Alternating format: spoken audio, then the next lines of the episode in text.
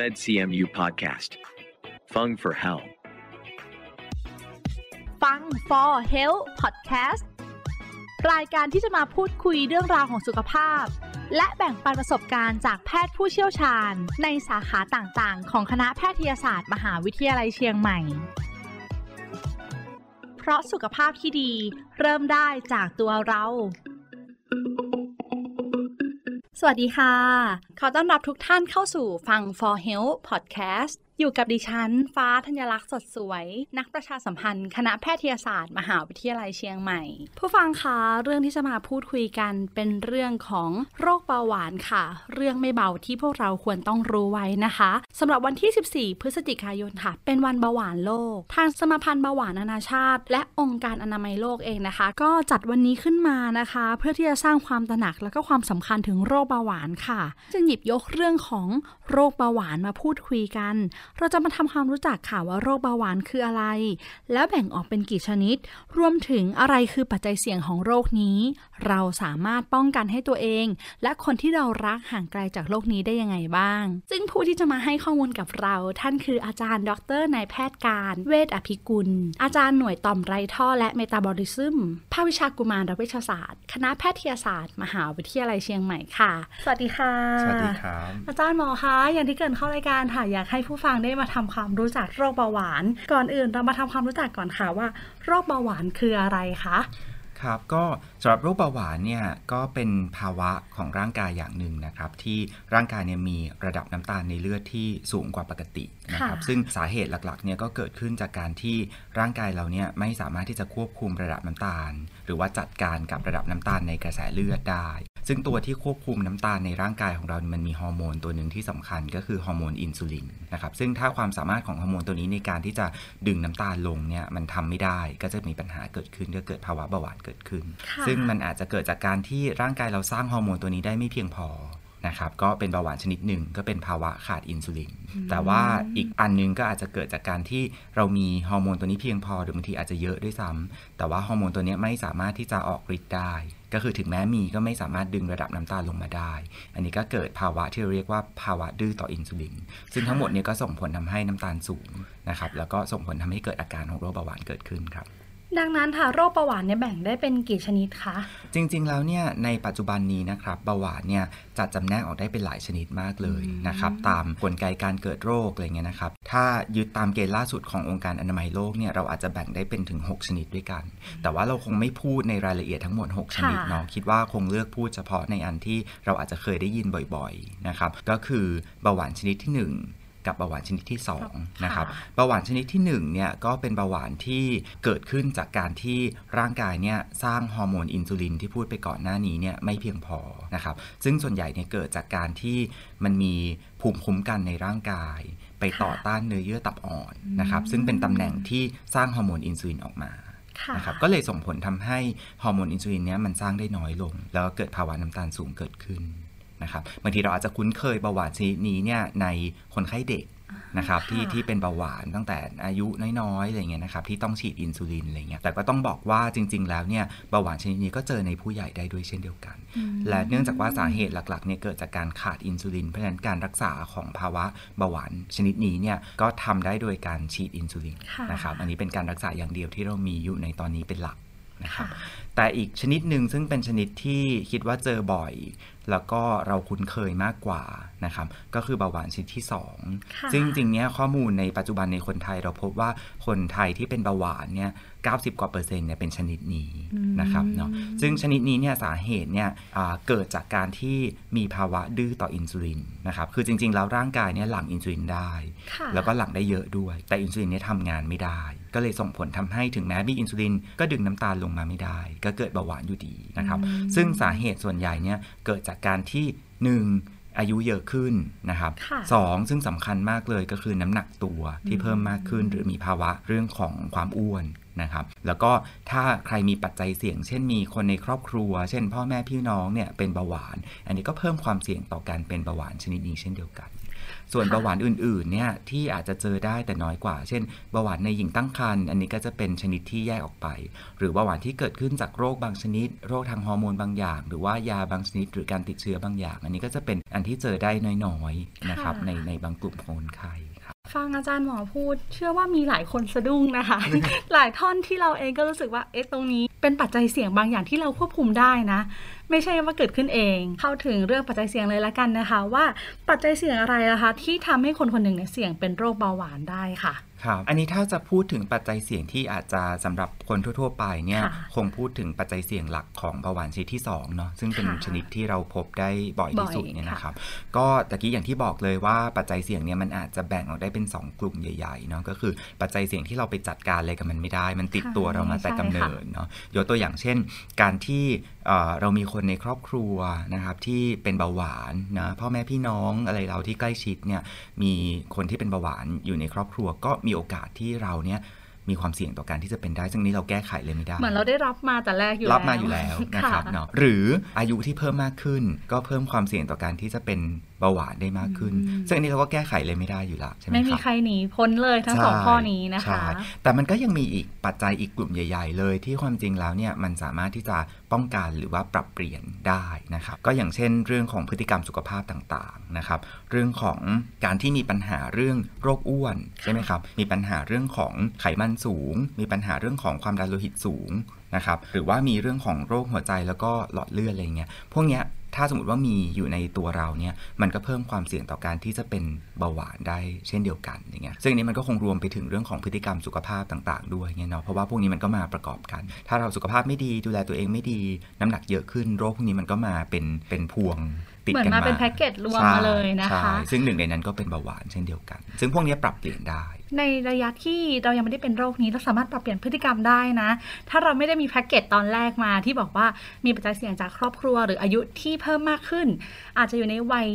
รุ่นวัยทำงาน วัยรุ่นวัยทำงานมีโอกาสเป็นโรคเบาหวานในชนิดที่สองนี้ได้มากไหมคะในปัจจุบันนะคะจริง ๆ ต้องบอกว่าอ่าเอาให้เด็กลงไปกว่านั้นเลยครับ ในเด็กเองเนี่ยค่ะที่อายุน้อยๆ น้อยกว่า 15 ปีอะไรอย่างเงี้ยโอ้โหก็ก็เจอว่าอุบัติการณ์ของการเกิดเบาหวานชนิดที่2เนี่ยเพิ่มมากขึ้น เราเพิ่งทำการศึกษาล่าสุดเมื่อปี 2 ปีที่ผ่านมาเนี่ยนะครับแล้วพบว่าอุบัติการณ์ของเด็กที่เอ่อมีภาวะเบาหวานชนิดที่2เนี่ยเพิ่มมากขึ้นกว่าสมัยก่อนเยอะเลย ซึ่งส่วนใหญ่เนี่ยก็สัมพันธ์กับเรื่องของน้ำหนักตัวที่เยอะ แล้วก็เรื่องของโรคอ้วน เพราะฉะนั้นก็ไม่น่าสงสัยเลยว่าวัยรุ่นหรือผู้ใหญ่ที่อาจจะอายุไม่ได้เยอะมากเนี่ยจริงๆ ก็มีความเสี่ยงต่อการที่จะเป็นเบาหวานชนิดที่ 2 ได้เช่นเดียวกัน ถ้าเกิดว่ามีปัญหาเรื่องของน้ำหนักตัวเยอะหรือว่าโรคอ้วนครับผู้ฟังท่านไหนที่กำลังฟังพอดแคสต์อยู่นะคะ อาจจะเป็นคุณพ่อคุณแม่เองที่กำลังมีลูกอยู่ในวัยเด็ก ตอนแรกเราก็อุ่นใจว่าลูกเราอาจจะห่างไกลจากโลกนี้ แต่พออาจารย์หมอได้พูดขึ้นมาก็ทำให้เราเอะใจเหมือนกันนะคะ รวมถึงวัยรุ่นวัยทำงานนะคะ ถ้าเรายังอยู่ในพฤติกรรมที่มีความเสี่ยง โรคนี้ก็ไม่ไกลตัวเลยนะคะ อาจารย์หมอคะแล้วสำหรับเรื่องโรคเบาหวานอาการเริ่มแรกของการที่คนคนหนึงจะเป็นโรคเนี้ยเขาจะสังเกตตัวเองได้ยังไงบ้างคะครับจริงๆก็คิดว่าหนึ่งก็สำรวจตัวเองก่อน ว่าเรามีความเสี่ยงต่างๆ เหล่านั้นไหมใช่ไหมครับค่ะอันที่สำคัญที่สุดก็คือว่าเอ๊ะเรามีปัญหาเรื่องน้ำหนักเยอะหรือเปล่าค่ะอ้วนไหมหรือว่ามีพวกโรคที่เกี่ยวข้องกับระบบ ไหลเวียนโลหิต ความดันสูงอะไรไหมอะไรเงี้ยนะครับเออพวกนี้ก็เป็นปัจจัยที่ถ้าเกิดว่าเรามีเนี่ยโอกาสก็จะเป็นเยอะขึ้น ก็ต้องสังเกตอาการตัวเองให้ดีทีนี้อาการของเบาหวานเองเนี่ยหลักๆ มันก็จะแบ่งออกได้เป็น 2 กลุ่มด้วยกัน ก็คือกลุ่มของอาการที่เกิดขึ้นจากการที่เรามีระดับน้ำตาลที่สูงมากขึ้นนะคค่ะรับน้ำตาลที่สูงมากในเลือดเนี่ยมันจะส่งผลทำให้เรามีปัญหาเรื่องปัสสาวะบ่อย เพราะว่าน้ำตาลมันสูงมากมันก็จะไหลออกทางปัสสาวะแล้วมันก็จะดึงน้ำออกมาด้วยค่ะเพราะฉะนั้นเราก็จะมีฉี่บ่อย นะครับสังเกตได้จากข้อนี้เลยใช่นะคะอันแรกคือข้อนี้นะครับ อย่างถ้าสมมติว่าสมัยก่อนเราเคยนอน หลับได้ทั้งคืนใช่ไหมครับตื่นตอนเช้าไม่ต้องลุกขึ้นมาฉี่กลางคืน แต่ว่าพอเราเริ่มมีปัญหาเบาหวานเนี่ยเราอาจจะสังเกตเห็นว่า เอ๊ะทำไมเราถึงต้องตื่นขึ้นมาเข้าห้องน้ำตอนกลางคืนหลาย ๆ รอบค่ะอย่างเงี้ยก็ต้องระวังว่า เอ๊ะ กลายเป็นว่ามีปัญหาเรื่องน้ำตาลสูง หรือเริ่มเป็นเบาหวานหรือเปล่า นะครับเอ่อปัสสาวะบ่อยนะครับปัสสาวะปริมาณมาก อันนี้เป็นอาการอย่างหนึ่ง นอกจากนี้มันก็จะตามกันมาพอเราปัสสาวะบ่อย เราก็จะสูญเสียน้ำใช่ไหมครับเพราะฉะนั้นเราก็จะมีการกระหายน้ำคอแห้ง ดื่มน้ำเยอะตามมาด้วย คือเยอะกว่าปกติอันนี้ก็ต้องระวังว่า เอ๊ะ เป็นอาการของเบาหวานหรือเปล่า นอกจากนี้เนี่ยน้ำตาลที่สูงเนี่ยมันเป็นตัวบ่งบอกเหมือนกันว่าจริง ๆ แล้วเราอะไม่สามารถดึงพลังงาน ที่ที่เรากินเข้าไปเนี่ยไปใช้ได้ค่ะเพราะว่าน้ำตาลจริงๆ มันต้องถูกดึงเข้าไปใช้ด้วยฮอร์โมนอินซูลินนะครับใช้เป็นพลังงานหลักของร่างกาย แต่ว่าถ้ามันทำไม่ได้เนี่ยสิ่งที่เกิดขึ้นก็คือร่างกายมันก็จะขาดพลังงาน เราก็จะยังรู้สึกว่าเอ๊ะกินเท่าไหร่ก็ไม่พอก็กินจุหิวบ่อยกินอาหารเยอะขึ้น ร่างกายกับรู้สึกว่าต้องการมากขึ้น ใช่ค่ะใช่ แล้วก็อีกอย่างหนึ่งที่ต้องระวังก็คือว่า ถ้าถึงจุดหนึ่ง พอพลังงานมันไม่เพียงพอเนี่ย เราก็จะเริ่มมีลักษณะของอาการที่น้ำหนักลดลง บางคนบอกว่า เอ๊ะ ก่อนหน้านี้เอ๊ะกินจุขึ้นอ้วนใช่ไหมค่ะเราก็อยากจะลดน้ำหนัก ตอนนี้ไม่ได้ทำอะไรเลยนะ น้ำหนักก็ลงลงลงอย่างเงี้ยบางคนคิดว่าดีไม่ต้องทำอะไร แต่ความจริงมันอาจจะเป็นอาการหนึ่งของเบาหวาน แสดงว่ามันมีภาวะแทรกซ้อนจากโรคอ้วน ที่เกิดขึ้นแล้วเนี่ยครับอันนี้ก็เป็นอาการของอาน้ำตาลสูง ซึ่งเจอได้ในเบาหวาน หรือถ้าบางคนเนี่ยเป็นเยอะๆนะครับจนถึงมีภาวะแทรกซ้อนของเบาหวานเกิดขึ้น บางคนก็อาจจะเคยได้ยินเบาหวานขึ้นตาใช่ไหมครับค่ะเบาหวานมีผลต่อเท้าปลายประสาทอะไรเงี้ยครับเพราะฉะนั้นก็อาจจะมีอาการเช่น ตาพร่ามัวจากการเสื่อมของจอประสาทตา เป็นแผลแล้วหายยาก หรือมีอาการชาตามปลายมือปลายเท้าจากการเสื่อมของปลายประสาทเนี่ยครับแล้วก็บางคนถ้าน้ำตาลสูงมากๆ อาจจะมีปัญหาเรื่องเลือดเป็นกรด ก็อาจจะมาด้วยหอบปวดท้องซึมอะไรอย่างเงี้ยได้ ซึ่งอันนั้นก็เป็นอาการที่อาจจะไม่ได้เจอบ่อย แต่ก็เป็นอาการที่เจอได้ในคนไข้เบาหวาน แต่ว่าส่วนใหญ่ก็เป็นอาการกลุ่มแรกนะครับค่ะอ่าที่ที่เราอาจจะมองหาว่าเอ๊ะตัวเองมีไหมนะครับอาจารย์หมอคะแล้วสำหรับวิธีการรักษาในปัจจุบันค่ะ วิวัฒนาการทางการแพทย์เองก็ทันสมัยมากขึ้น เรา ก้าวล้ำต่างๆ แล้วสำหรับเรื่องโรคเบาหวานเนี่ยวิธีการรักษาในปัจจุบันเป็นยังไงบ้างคะจริงๆ ก็คงขึ้นอยู่กับชนิดของเบาหวานด้วยนะครับค่ะถ้าเป็นเบาหวานชนิดที่ 1 การรักษาในปัจจุบันอย่างที่บอกว่าสาเหตุมันเกิดจากการขาดอินซูลิน เพราะฉะนั้นก็ต้องให้อินซูลินทดแทนเข้าไป ซึ่งในปัจจุบันนี้ก็รูปแบบหลักๆ ที่เราใช้ก็ยังเป็นรูปแบบฉีดก็ต้องใช้ยาฉีดอินซูลิน แต่ว่าก็จะมีวิธีการในการใช้ที่หลากหลาย นะครับค่ะอ่าจำนวนครั้งในการฉีดยาก็แตกต่างกันไปแล้วแต่คุณหมอที่ที่ดูแล แล้วก็แล้วแต่วิถีชีวิตไลฟ์สไตล์ของคนไข้แต่ละคน แต่ถ้าเป็นเบาหวานชนิดที่2เนี่ยการรักษาหลักๆ ในปัจจุบันนี้เนี่ยก็ประกอบไปด้วยอันที่หนึ่งคือต้องปรับเปลี่ยนพฤติกรรมสุขภาพนะเพราะว่าพวกนี้อย่างที่บอกว่ายิ่งอ้วนน้ำหนักเยอะเนี่ยก็มีความเสี่ยงนะครับแล้วก็เรื่องของอาหารการกินมันก็จะส่งผลทำให้น้ำตาลมันสูงคุมไม่ได้เพราะฉะนั้นก็ต้องปรับเปลี่ยนตรงนี้ แล้วก็ร่วมกับการใช้ยา ซึ่งถ้าสมมติว่าไม่ได้รุนแรงมากเนี่ยก็จะมียากิน ซึ่งในปัจจุบันเนี้ยอ่ายากินก็มีหลากหลายค่ะกลุ่มนะครับที่ช่วยในการลดระดับน้ำตาล หรือว่าช่วยทำให้เอ่อการควบคุมระดับน้ำตาลเนี่ยทำได้ดีขึ้น แต่ถ้าสมมติว่ายังควบคุมไม่ได้นะก็จะต้อง step มาเป็นพวกยาฉีดต่างๆ ซึ่งตอนนี้ก็มีหลายกลุ่มมากขึ้นอาอาจจะมีทั้งอ่าพวกฮอร์โมนอินซูลินโดยตรงที่จะช่วยทำให้ระดับน้ำตาลเนี่ยมันคงที่มากยิ่งขึ้น รวมถึงฮอร์โมนตัวอื่นๆที่จะช่วยเรื่องของการควบคุมน้ำหนัก แล้วก็ทางการควบคุมระดับน้ำตาลด้วยเนี่ยครับเพราะฉะนั้นมันก็จะมีหลายอย่างให้ให้เลือกใช้ ก็คงต้องขึ้นอยู่กับอาการความรุนแรงของอคนไข้แต่ละคน แล้วก็การประเมินของแพทย์ผู้ดูแลครับ อย่างที่ทราบกันดีค่ะโรคเบาหวาน ใครที่ได้เป็นคนไข้กลุ่มนี้แล้วไม่ได้รักษาหายกันง่าย เป็นการรักษาระยะยาวด้วย ใครที่ยังไม่ได้เป็นโรคนี้นะคะ ผู้ฟังท่านไหนที่มาเจอพอดแคสต์ตอนที่รู้สึกว่ายังมีโอกาสที่จะได้กลับไปดูแลร่างกายตัวเอง ก็ยังทันเวลานะคะ แต่อย่างที่อาจารย์หมอได้กล่าวมาเลยค่ะ ว่าเป็นเรื่องของการปรับเปลี่ยนพฤติกรรม ซึ่งไม่ได้ทำแค่วันสองวันเท่านั้น คนคนหนึ่งจำเป็นที่จะต้องมีการปรับเปลี่ยนระยะยาว แล้วก็ดูแลตัวเองไปเรื่อยๆนะคะ การที่ไม่เป็นโรคก็เป็นลาบอันประเสริฐนั่นเองค่ะใช่ครับ มาถึงคำถามสุดท้ายแล้วค่ะอาจารย์หมอคะเชื่อว่าตรงนี้ค่ะ ต้องโน้ตไว้แน่ๆสำหรับใครที่อยากจะห่างไกลจากโลกนี้ค่ะ เราสามารถป้องกันตัวเอง และคนที่เรารักได้ยังไงบ้างซึ่งอาจารย์หมอก็ได้เกิดมาบ้างแล้วนะคะ ใช่ก็คิดว่าคงคงสรุปง่ายๆอย่างนี้ครับว่าจริง ๆ แล้วเราก็ต้องพยายามดูแลตัวเอง ให้มีร่างกายที่แข็งแรง แล้วก็มีพฤติกรรมสุขภาพที่ดีนะครับไม่ให้มีปัญหาเรื่องโรคอ้วน น้ำหนักเกินอะไรเงี้ยนะครับ รวมถึงเอ่อโรคอื่นๆ ที่มันจะเกิดมาเป็นแพ็กเกจ เช่นค่ะความดันสูง ไขมันสูงอะไรเงี้ยซึ่งพวกนี้มันมาด้วยกันหมดที่เราจะทำยังไงเพื่อให้เราไม่มีความเสี่ยงนั้นค่ะเนาะฟังดูเหมือนถ้าพูดแล้วเนี่ยก็จะเป็นอะไรที่ทุกคนก็คุ้นเคยอยู่แล้วค่ะแต่ว่าก็อะย้ำอีกทีหนึ่งจะแล้วทำกันได้ไหมนะเดี๋ยวใช่ตรงนี้ที่สำคัญอ่านะรู้เนี่ยรู้เข้าใจว่าทุกคนน่าจะรู้แต่ว่าทำได้ไม่ได้เนี่ยอีกเรื่องหนึ่งนะครับเนาะอันแรกคือก็ต้องควบคุมอาหารสำนะคัญมากสำคัญมากรับประทานอาหารแต่พอดีไม่มากหรือว่าไม่น้อยเกินไป ก็คือไม่ให้มีภาวะน้ำหนักเกินหรืออ้วนนะครับ ซึ่งก็ทำได้โดยการที่เลือกอาหารที่เหมาะสมใช่ไหมครับค่ะคือคนเราอะต้องการพลังงานจากอาหาร แต่ว่าพลังงานที่ได้เข้าไปเนี่ยก็ควรจะเป็นพลังงานที่ดี อาหารที่ให้พลังงานทั้งคาร์โบไฮเดรตโปรตีนไขมันเนี่ยก็ควรจะเลือกให้มีการมีความหลากหลาย แล้วก็มีการกระจายตัวอย่างเหมาะสม แต่ละตัวก็ต้องเลือกให้เหมาะสม เช่น น้ำตาลหรือว่าคาร์โบไฮเดรตเนี่ยถ้าเป็นไปได้ก็เลือกชนิดที่ค่าดัชนีน้ำตาลต่ำเดี๋ยวตัวอย่างเช่น สมมติถ้ากินข้าวอย่างเงี้ยพวกข้าวกล้องข้าวซ้อมมือก็อาจจะดีกว่าข้าวขาว ที่มีการขัดสีขนมปังโฮวีตอะไรเงี้ยก็อาจจะดีกว่าขนมปังขาวอะไรเงี้ยเป็นต้นนะครับมันก็จะมีการปล่อยน้ำตาลที่อาจจะดีกว่า โปรตีนก็ควรจะเลือกโปรตีนที่เป็นโปรตีนคุณภาพ เนื้อสัตว์ที่ไม่ติดมันอย่างเงี้ยนะครับแล้วก็พวกไขมันก็พยายามเลือกไขมันชนิดที่มันไม่อิ่มตัว แล้วก็หลีกเลี่ยงพวกไขมันทรานส์นะครับแล้วก็อย่าลืมว่าก็ต้องรับประทานพวกผักผลไม้ให้เพียงพอด้วยก็คือเรื่องของการควบคุมอาหาร นะครับแล้วก็ที่สำคัญอีกอย่างหนึ่งกินเข้าไป แต่ไม่ได้ใช้ออกก็อ้วนอยู่ดีใช่ไหมครับเพราะฉะนั้นก็ต้องพยายามที่จะมีกิจกรรมนะครับเช่นออกกำลังกายให้เพียงพอนะครับซึ่งการออกกำลังกายเนี่ยจริงๆเขาก็แนะนำให้ทำทุกช่วงอายุ แต่ว่าแต่ละช่วงอายุเนี่ยก็อาจจะมีวิธีการออกกำลังกายที่เหมาะสมที่แตกต่างกัน เช่นอายุน้อยๆอาจจะทำได้เต็มที่ใช่ไหมครับแต่ถ้าอายุเยอะหน่อยเนี่ยก็อาจจะต้องระมัดระวังเรื่องของอุบัติเหตุ แต่เราก็ยังแนะนำว่าควรจะออกกำลังกายเนี่ยอย่างน้อยสัปดาห์ละ 2-3 ครั้งนะครับครั้งละอย่างน้อยประมาณสักครึ่งถึง1 ชั่วโมงนะครับเพื่อที่จะให้มี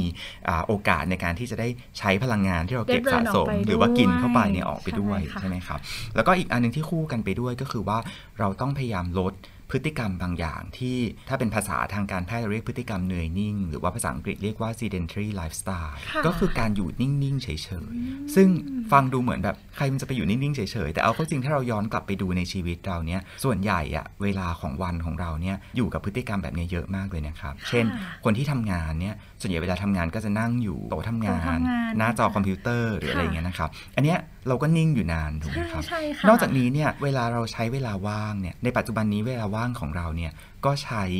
การอยู่กับที่เป็นหลัก เช่น ดู Netflix บ้าง ใช่ไหมครับ ดูทีวีบ้าง ดู YouTube บ้าง หรือบางคนถ่ายโซเชียลมีเดียเป็นชั่วโมงเลยอย่างเงี้ยใช่ไหมครับ ซึ่งก็เป็นพฤติกรรมเนยนิ่งก็อยู่เฉยๆเลยครับ เพราะนั้นจริง ๆ นับเวลาจริง ๆ อาจจะ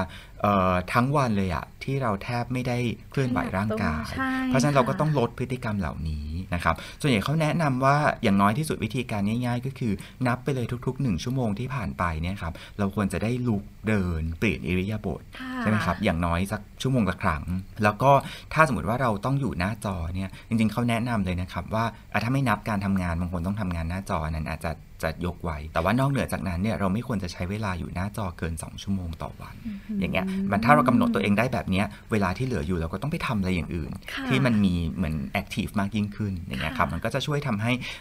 การเผาผลาญพลังงานมันดีขึ้นก็ช่วยป้องกันเรื่องของโรคอ้วนได้ อีกอันนึงคือพวกพฤติกรรมเสี่ยงต่างๆ ที่อาจจะส่งผลต่อโรคกลุ่มนี้เนี่ยก็มีทั้งเรื่องของการสูบบุหรี่นะครับ การดื่มเครื่องดื่มพวกแอลกอฮอล์ต่างๆ พวกนี้ก็เป็นปัจจัยเสี่ยง ที่อาจจะส่งผลทำให้มีโอกาสเสี่ยงต่อการที่จะเกิดพวกโรคเบาหวาน แล้วก็โรคอื่น ๆ ที่มาทั้งแพ็กเกจอย่างที่พูดไปก่อนหน้านี้เพราะฉะนั้นถ้าเราสามารถที่จะหลีกเลี่ยงได้ ก็จะทำให้เราห่างไกลเบาหวานได้มากยิ่งขึ้นนะคะเป็นช่วงเวลาที่มีคุณค่ามาก ๆ เลยค่ะทำให้เราได้เอะใจกับหลายเรื่องนะคะ หลายคนที่กำลังฟังพอดแคสต์อยู่จากที่นอนฟังอาจจะลุกขึ้นมาขยับตัวอาจารย์หมอกล่าวมา เราพยายามดูหนึ่งชั่วโมงนี้เราได้ขยับ ตัวบ้างหรือยัง เราอาจจะตกอยู่ในสถานการณ์นั้นจนคิดว่าเป็นเรื่องปกติค่ะอ้าวก็กิจกรรมนี้ใคร ๆเขาก็เป็นใครๆเขาก็ทำหรือทางเลือกของโภชนาการเองด้านโภชนาการบางที เราเองก็ละเลยค่ะมองว่าก็กินกันแบบนี้เพื่อนกินแบบนี้ก็กินแบบนี้มาด้วยกัน เอ๊ะทำไมเพื่อนไม่อ้วนเลยอะไรอย่างเงี้ยค่ะ การออกกำลังกายนะคะ แต่ละช่วงวัยแต่ละความเหมาะสมเป็นเรื่องที่ ทำได้ค่ะ และก็ไม่ได้ยากเลย ก็ขอเป็นกำลังใจให้กับผู้ฟังทุกท่านด้วยนะคะ เป็นช่วงเวลาที่มีความหมายมาก ๆ ค่ะ ต้องขอบพระคุณอาจารย์หมอมาก ๆ นะคะ สวัสดีค่ะ สวัสดีครับ MedCMU Podcast Fung for Health เพราะสุขภาพที่ดี เริ่มได้จากตัวเรา